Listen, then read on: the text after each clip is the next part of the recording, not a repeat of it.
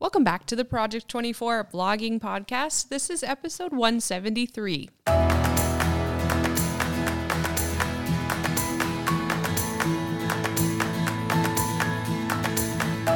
We have a full house here today. I feel like an announcer again, like that uh, Income School video that I did the announcing for. Uh, but basically, what I mean is Ricky and Nathan are here today, so it's a it's going to be a great podcast. Uh, we have some great questions from some members, and the first one is from Sadie Smiley. And she says, I'm creating free workshops as lead magnets to get people into my membership. The tech is overwhelming me. What is the path of least resistance? Yeah, uh, this one is a little tough without a little more detail on what it is you're trying to do, but um, I'll give a little some thoughts. If we're creating workshops, typically when I think of a workshop, I'm thinking of something that's like live. We're doing something together, and so you're probably wanting to use some sort of video software. Uh, Stick with something really simple that you know, like Zoom, right? Zoom works great, and then you want to use that as a lead magnet. So everything that we can automate, let's automate.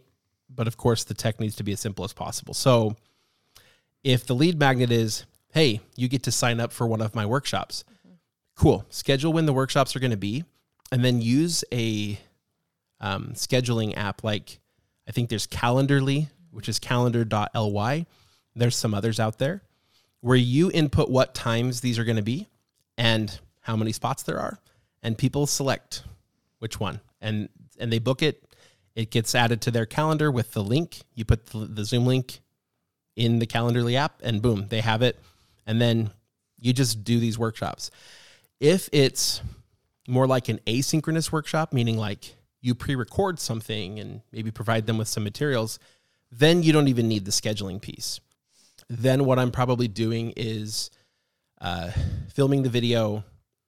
I would probably recommend hosting the video through a video hosting. We often we use Wistia right now. Wistia is really pricey. There's um there's an option. It's a l- you're asking me uh, about making the tech easy. Bunny.net is like good fast video hosting and way cheaper, but a little bit more technical to set up. Um, and it works really great with Presto Player, which is an app or a plugin, sorry, um, for your word for a WordPress site. Um, that is like a video player.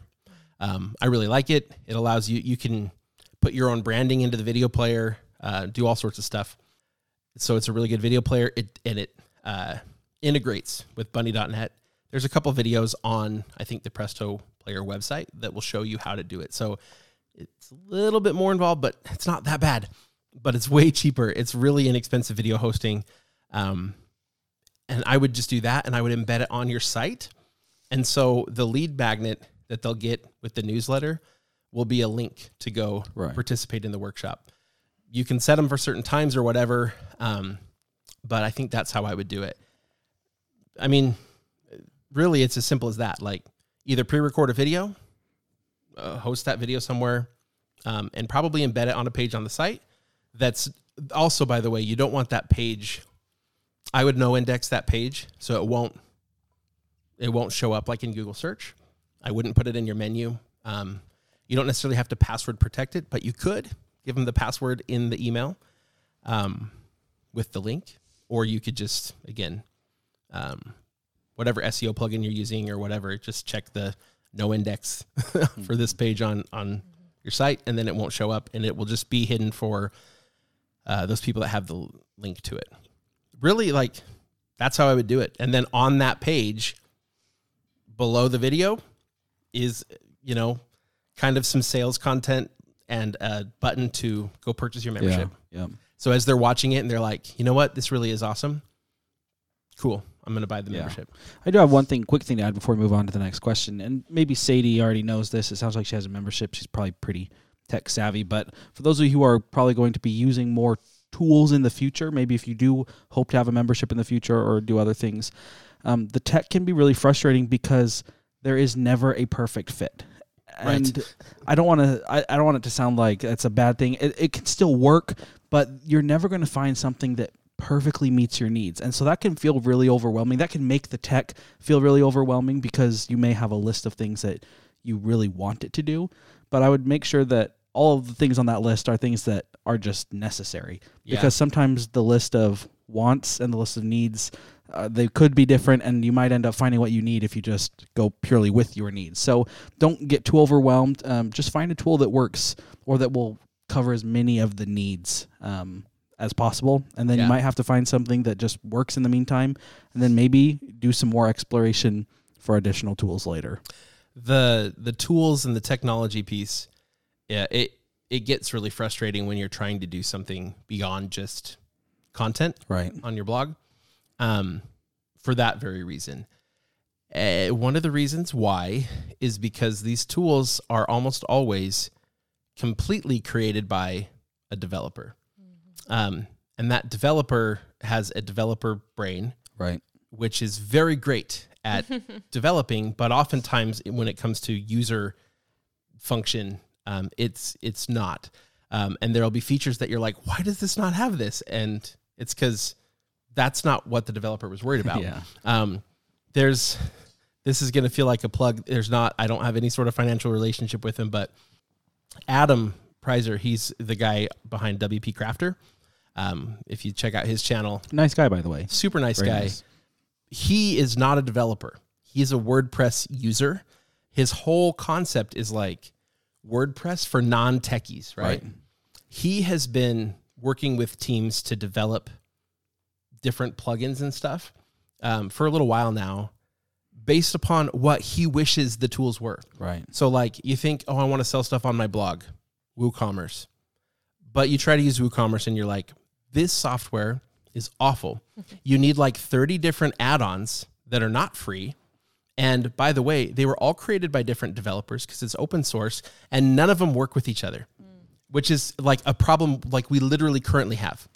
And Adam's like, this is stupid. And so he spent the last couple years working with developers to create a new one that does it how he would want it done. Um, it's currently in beta phase. It's called SureCart, and um, like I'm excited to try it out. I just got um, I just got added to the beta group, so I can try it out. Nice. because I like want to use this thing because I think WooCommerce is a pain in the rear end. So uh, anyway, when it comes to technology, that's sometimes why that problem is there. So yes, if we can start out with the needs list, find the tool that does that, and then fill in the wants based upon what the tools can do. maybe maybe that's where we go. Oftentimes the wants will require custom development. Awesome. All right. On to the next question from Matt Bram or Matt B. Ram. Let me know. Anyway, the question is I'm in the process of building out a new website uh, with 200 articles. When it comes to mass producing content, what's your interlinking strategy? I'm creating new SOPs for my team for a system I think works, but I'm interested to hear what Income School is doing. I would like to answer this one. Go ahead. Um, I so what we're currently doing, I would say, is not as super organized as it should be. But I was at a blogging conference about a month ago, and we t- actually talked about this very thing: an interlinking strategy for mass content production. And there were a couple of really great ideas uh, that I thought were fantastic that I would like to implement uh, with my own websites and with the websites here. So basically, here's a very simple breakdown of what the thoughts were. So it starts off with a search analysis. When you're doing search analysis, do it in topical groups. And so do your search analysis so that, you know, if I have whatever, uh, a fishing website, and I'm going to talk first about lures, and I'm going to say, okay, first I'm going to do all my search ana- analysis about lures. That way, when the writers go write the articles, all of these articles that could be t- potentially interlinked, they're all being written at the same time. So the writers write them, they're sent off to the editors. When the editors see the articles, they can then go in, and this is again just the system that this one person was using that seemed to work well. The editors would go in and add the interlinks. Um, they didn't put it on the writers uh, yet, they put it on the editors to go add a few links to each article. And then as the articles came through, you know, as the batch progresses, you're going to have more and more articles to interlink to Now, at the beginning, of course, you won't have as many. Maybe there will be only one or two. There might even be none at the beginning. Um, but as you go on, there will be more to interlink to. And then at the end of every month, they had one editor go through and just pick up the slack. So any of the articles from the beginning of the month that didn't have, there was nothing to interlink to in that topic yet, they would just go take those, whatever, five or 10 or 15, maybe 50 articles even, and they'd just have them interlink to those that are now published now that it's the end of the month. And they would just kind of continue that process. So they used very systematic, um, topical uh, search analysis, have the writers write it, send it to the editors. Editors would do some preliminary interlinking, and then at the end of the month, they would wrap it all up so that by the end of the month, everything was interlinked and then you didn't have to go back and touch it at all. Anyway, that seemed to work really well for them. Yeah, that's right along with kind of what I would want to do ideally. So as I'm working on search analysis for the new blogging system, um, it's not dramatically different from before, but the minor differences I think are going to make a huge difference. Um, and that is when we even first start a blog. We're, so I'm not talking mass production. I'm talking like I'm starting a blog. I'm going to do some search analysis for my first 30 blog posts. For the first 30 blog posts, we're only going to pick three categories at Right. most, right? Like we we need to stay a little bit more focused because in order to build topical authority, you need to have multiple articles in the same category on similar topics. And also we are learning that this is important for getting approved for Google ads Yep. as well, which is important no matter what. If you're going to work with Ezoic, Mediavine, AdThrive, um, all of them are going to require Google's approval because Google provides most of the ads for everyone. And this podcast is coming out on the day where we're talking about this very topic in a YouTube video. So go see that So video. there you go. Yeah, make sure you go watch that. But Yeah. but basically, we just found out that Google wants they this number just like pull it out of a hat. Mm-hmm. 7 They mm-hmm. want usually at least seven articles in every category that you have listed on your site. Mm. Well, okay, cool. We would need at least seven. Well, I'm telling you, start with ten. Um, that's cool. That's going to help you from an ad Yep. standpoint. It's going to help you from a topical authority standpoint. Why do they want at least that many in a category? Maybe because that helps Right. with the content quality as it ties together. Yeah. Mm-hmm. You have to build topical authority. Your site's going to be more successful that way. And so if we do our search analysis topically, those 10 articles aren't going to be your only articles on that topic for your website, but they can interlink together. And in theory, they're probably going to be, because you did that search analysis at once, they're probably going to be kind of clustered as well. Right. Um, and then when you come back to that category in the future, you might interlink between your old articles and new ones that you add to that list. But it could also be that, like, hey, we're going to do lures again, but these are kind of on a different aspect of lures, um, like fishing with lures versus uh, like technique versus Right. What lures to pick. You know, like it's a slightly different cluster, even if it's the same category. And so the interlinking will be kind of more tied to that. Anyway, I think with the new search analysis and the way I'm kind of adapting and adjusting the search analysis tool now, it's going to make a little bit more sense uh, to essentially what I want is not only to end up with a hit list, but then to end up with a list of this is a list of every blog post published on my website. Here's the category that they're Yeah. in. Maybe here's even a sub, I'll, I'll call it more of a cluster, but kind of a, a grouping within the category. So I have this all organized on my spreadsheet and I can sort that way. Mm. And then it's like, oh, well, these five articles go together. I can add my links. And so even if I write a new article in the future that gets added to that group, I can see, oh, these are the other six articles. I better go make sure that I Yeah. add these links. Yeah. So that makes sense even if we're not talking mass production. Yeah. I think we need to stay a little bit more organized when we just throw a whole bunch of spaghetti at the wall. Like, let's take the niche and just make 100 articles on a whole bunch of different topics. Mm-hmm. Um, it's really hard to have that sort of organization. I think that's what we need. And one more quick plug for interlinking. I just wrote an article about a month ago and interlinked it to another article that's performing well on my website. And guess what? The new article is ranking now. And I don't think it would have otherwise. So, Nice. quick plug for interlinking there. It works. I love to see it. Totally does. You know, it, it, we talk about it all the time.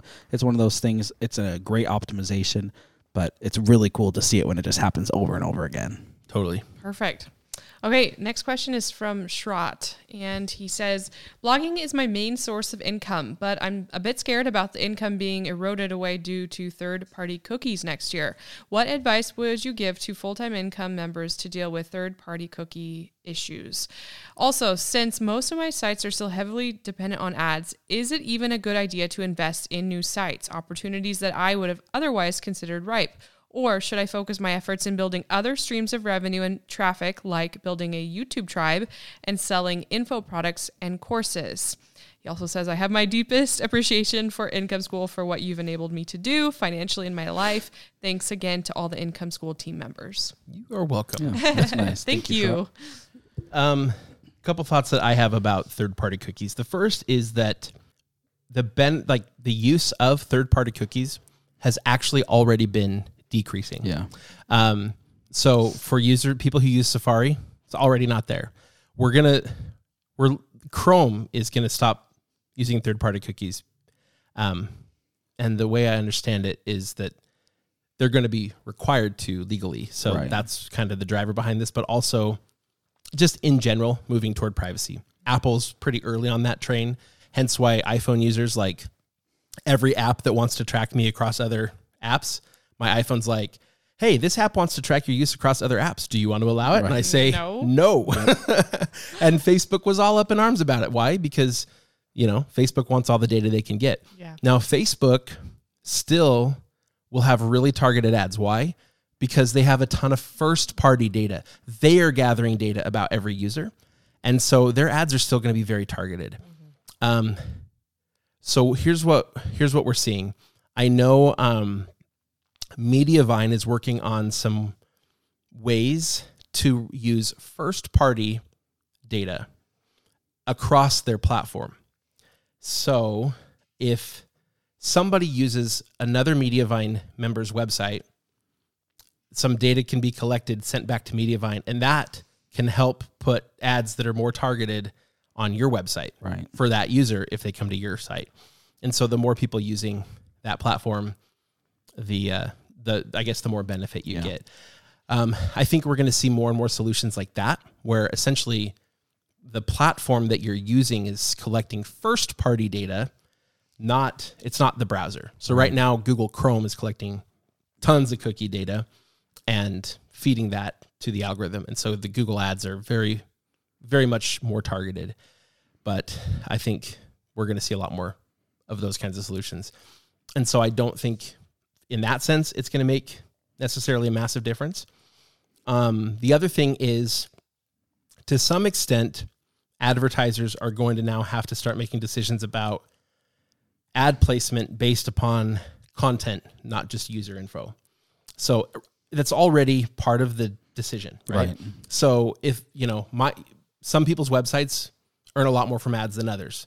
It's not just because of the users on that website, it's all the content attracts those users. And so now instead of basing the decision on okay, this user is worth a lot, the decision will be based on okay, this site is worth a lot. Right. This article is worth a lot. And so and so the the bidding process is going to change a little bit. But what that means is those of us creating good high quality content, we're still going to make more money from ads than people who create low quality Right. content. Um so I guess what I'm saying is I'm just not that worried. And I don't think there's really much we need to do. And by not much, I mean really anything. Um, and if, as this happens, it turns out that there are things we need to do, we probably won't know it until then. Um, It's one of those things you kind of have to experience it. It has to happen for us to see what the real impact's going to Yeah. be. But advertisers aren't going to stop advertising. Their advertising budgets aren't going to suddenly decrease a ton. It's not like they're going to go back to radio and TV ads. Right. Um, the internet is still the best place to go. I do think that Facebook and YouTube ads are going to be, be extremely valuable because of all the first party data. Um, you know, YouTube knows exactly what videos the users watch. You're logged in when you watch them. And so they know what to target you with. Facebook, same thing. Um, on websites, less of that. So I think we're actually going to start seeing more of that on websites. So anyway, if there's something we need to do about it, we'll we'll figure that out. But um, until then, I don't think it's actually going to eat away nearly as much revenue as some people are really worried about. I think that's a good question about the buying uh, new sites right now. Yes. I think that's a really good question. Um, I- think it just really depends on your how risk averse you are. Um, is there a risk? Well, yeah, because there's going to be a change, and we kind of know there's a change. We're not sure what the what it's exactly going to look like, but we know there will be a change. Now that being said, I do also think that since there are people who are really worried about it, there might be some purchase opportunities as it gets That's true. closer. There might be people who are maybe trying to exit the industry because they are worried about some sort of crash, which we don't think is going to happen. But there might be some really good buying opportunities in the future because of that. And so overall, I would say I wouldn't stop buying a website. In fact, I just personally did buy a website. Um, that you know, if I buy it at a thirty or forty x multiple, it's definitely not going to pay itself off by the time third party cookies go away. So I'm not. I wouldn't change my behavior based on this because I still think that there's going to be a viable, many viable ways to make money. So anyway, And along the lines of that question, should we look at diversifying revenue streams and stuff like that? Um, if you're solidly working in the blogging space and it's working really well, and you really are mostly focused on one or two websites, I think if I were wanting to diversify, I would start by diversifying revenue before I would diversify content. So before I would go start a YouTube channel, which is a whole nother thing, like it's it's a big project, it's a new skill set. I think I would create an info product. Um, th- that's what I would do, I, and that's not going to be at all dependent upon third party cookies. So if if you can create a revenue stream that's consistent through you know through that through selling your own info product, then this is just not going to be a big right. concern when that happens. But if you have a couple other websites you're looking to start or buy or whatever that you see as really ripe opportunities, I wouldn't hold back. Yeah. Um, so I guess it just depends in that case. How ripe are they, and will they be just as ripe a year from now, or six months, or three months from now? If you took a little bit of time first to create and market an info product. All right. Great. Okay, so the last question is uh, from Matt Bram again. And he says, One of my websites just hit the 112K page view mark. I've put off monetizing beyond ads and Amazon. After watching the Income School video, I want to dive into making an email list. What email list software do you recommend today?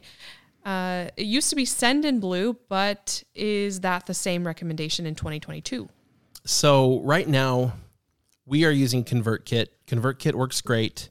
Um, the real reason we switched to ConvertKit was because it integrates really well with MemberPress.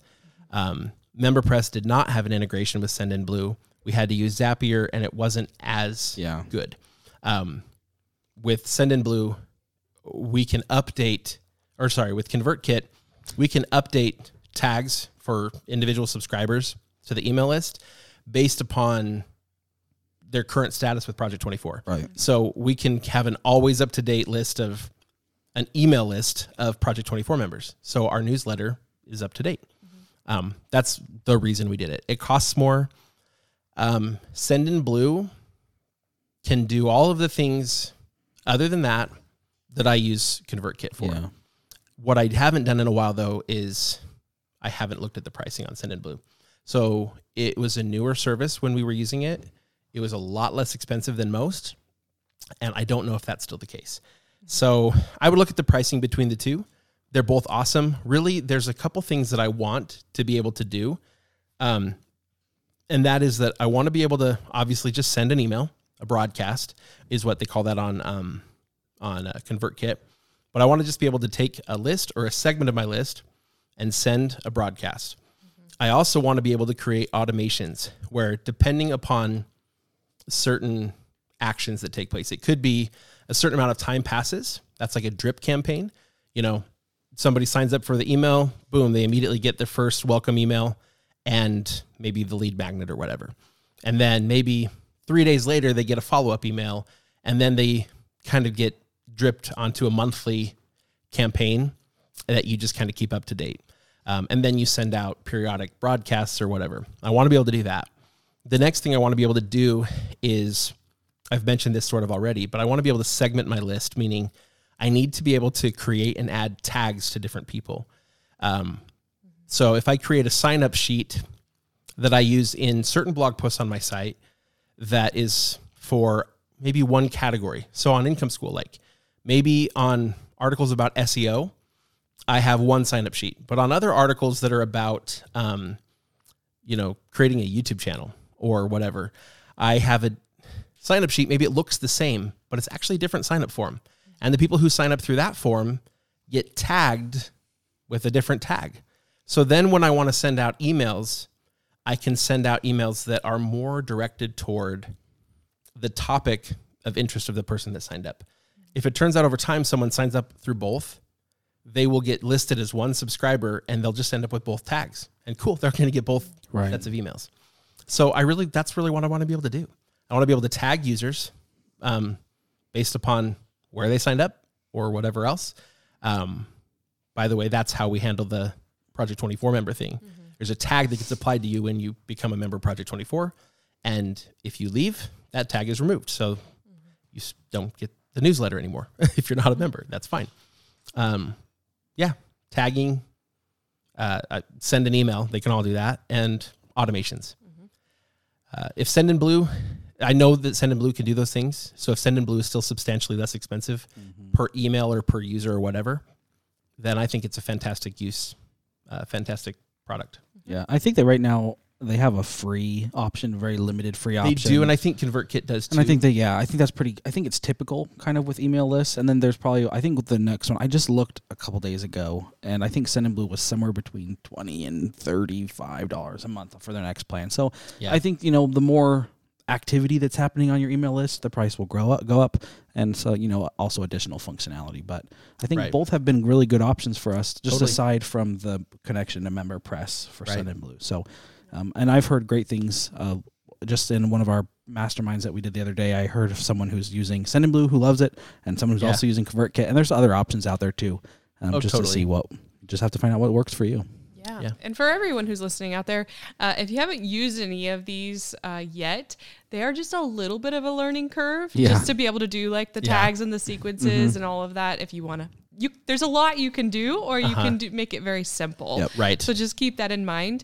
And it may seem a, just a little bit overwhelming at first because I know when I learned them, they were. But once you get it, you get it. It's just like editing or something like that. it's funny like in ConvertKit i remember like you can set up automations that are very basic right? Yeah. it's like someone signs up that triggers and it's like the action is wait five seconds and then send this email and then you assign what email gets sent right? Mm-hmm. And then it's like wait one day send the next drip. Mm-hmm. Like you just put the wait thing in there and then send an email and then wait and then send it you know? Mm-hmm. That's very simple. But then um, Nate used to create email campaigns in previous work. And I saw some of the automations he put together, and it looks like this huge decision tree. And I'm like, holy Yeah. cow. So, Yeah. like, I might have created five different automations. He put it all into one where multiple sign up sheets are feeding into the same thing. So maybe they get, they get the same welcome email, but then based upon which one they got, there's a different wait time, and then there's different emails that go out. And I was like, okay, cool. Like, you can get sophisticated. Yeah. You don't have to. Just Yeah. start basic. Um, and yes, they all have, like everyone I've ever used has a free option to get Yeah. started. Um, the cost will go up as you, and since and the cost will go up based upon the number of people usually, and or the number of emails that you send. And so, um, the number of emails you send gets grows really fast as people join your list. And just because you send the email doesn't mean people get it and read it, right? Right. So, um, something that I know both of these have is you can see over time users that haven't opened an email in six months or three months or whatever. Delete them from your list. You're paying to keep that person on your list. They are not a valuable contact. Yeah. Good point. Yeah. So get them off your list. Yeah. Uh, it's really good practice to clean up your email list as you go. It'll save you a bunch of money, but also like, the, yeah, they're of no value to you. Yep. Yeah. Awesome. All right. Well, those were all the questions we had for today. Thank you so much. Did you guys have anything else before we headed off today? just you guys are awesome. Um, I love that you listen to what we have to say. Yeah. Um, and uh, just appreciate all of you. Go Yeah. write a blog post. Yeah. That's right. Oh, I did have one more little announcement. Uh, just really quickly, there is the um, mastermind that is going to be happening in person in Wisconsin this summer Oh yeah. in uh, July, and Amy. Uh, the member who is putting that together just wanted me to put out one little more one reminder um, for you all that maybe didn't get a chance to sign up. If you still do want to sign up there are some more spots available for that so contact her in the community. And so that will just be an informal uh, meetup that is put on by a member. It's not sanctioned by us but of course we do support these get-togethers. Right. so uh, do contact her or you can contact me and i will put you in touch with her if you would like to uh, join that Perfect. Um, and I forgot I do have one more announcement. Yeah. Um, and that is that there's a virtual like event coming up in the next couple weeks. Um, June 7th through 9th. I'm, I'm double checking those dates. I think that's right. June 7th through 9th. This is um, the event is called Building Empires. To sign up, it's building.empires.live. Um, but basically, what this is is uh, several people, myself included, are putting together uh, presentations that we're going to be giving, uh, but it will be virtual. You watch it, um, and then we'll have uh, each day of that event. There will be during the day a Q and A panel with the people that spoke that day. So we'll be taking questions like live, like a, a live stream. Um, anyway, should be cool. I this is actually a concept that Jim and I thought of like three or four years ago, and we just again, it was like one of those things we never pulled the trigger on, but it was it's something we wanted to do, and that is to get people together that influence in this space, um, and share, like awesome collaborate together. There are things we can learn from each other. Um, in general, like if you're in the middle of creating your blog, following Project 24, like don't deviate. Yeah. But there are still going to be tidbits and, and really cool things we can learn. Um, there was just the uh, affiliate gathering expo in England, and um, the presentation that uh, um, Alex from WP Eagle gave. He he talked a lot about just like um, kind of what we get out of doing this, out of blogging and stuff, and how, um, you know, for some people it really may be like I want to get really wealthy, I want to make a bunch of money, and then I want to like retire and travel the world. But um, he said that doesn't have to be your goal, and for him, it's it's been a lot more about the life that it allows them to lead, even if it's just a fairly regular income. Yeah. Um, you can achieve like like we talk about a full time income with like one almost totally passive blog. Right. And then you can just like he moved to Spain That's awesome. so that he could live like a more outdoor lifestyle. He's much more social. Um, and he just is loving life because, and it's not about like making the most money or living in like a big villa or anything. It's just like, he the just, Lamborghini. it's, yeah, it's not about the Lambo, you know, it's like, nothing wrong with that. um, which is fine. Like i- if it's about the Lambo for you, that's great. Work for the Lamborghini. But um, it was just really neat to hear from him. It wasn't. It wasn't that like he was going to say something that was going to necessarily change the way you create your blog, but it was just really, I think, nice to hear someone frame something in a little bit different way than maybe you're used to hearing. Um, and we're going to get that. We're going to hear from really great people. Um, Miles Beckler, he's speaking there. Um, and several others that you've you've probably heard of. So uh, anyway, should be a great event. It's totally free. You can go to their site, uh, building.empires.live, to register so that you get the information. You can actually watch the presentations. Um, but yeah, it's totally free and um, should be a cool thing. I think they're going to try to do it a couple times a year. So Sounds like a great opportunity if you can make it. Yep. Sounds like fun. All right. Well, thank you so much for joining the Project 24 blogging podcast and have a wonderful rest of your day.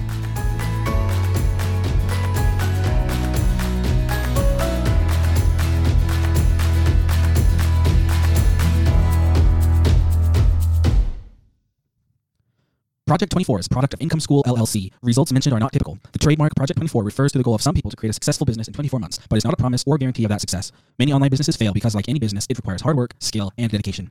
Before making business decisions, consult financial and legal professionals licensed in your jurisdiction. So, in short, the only person who can make your business successful is you. We are simply here to provide information to help you along the way.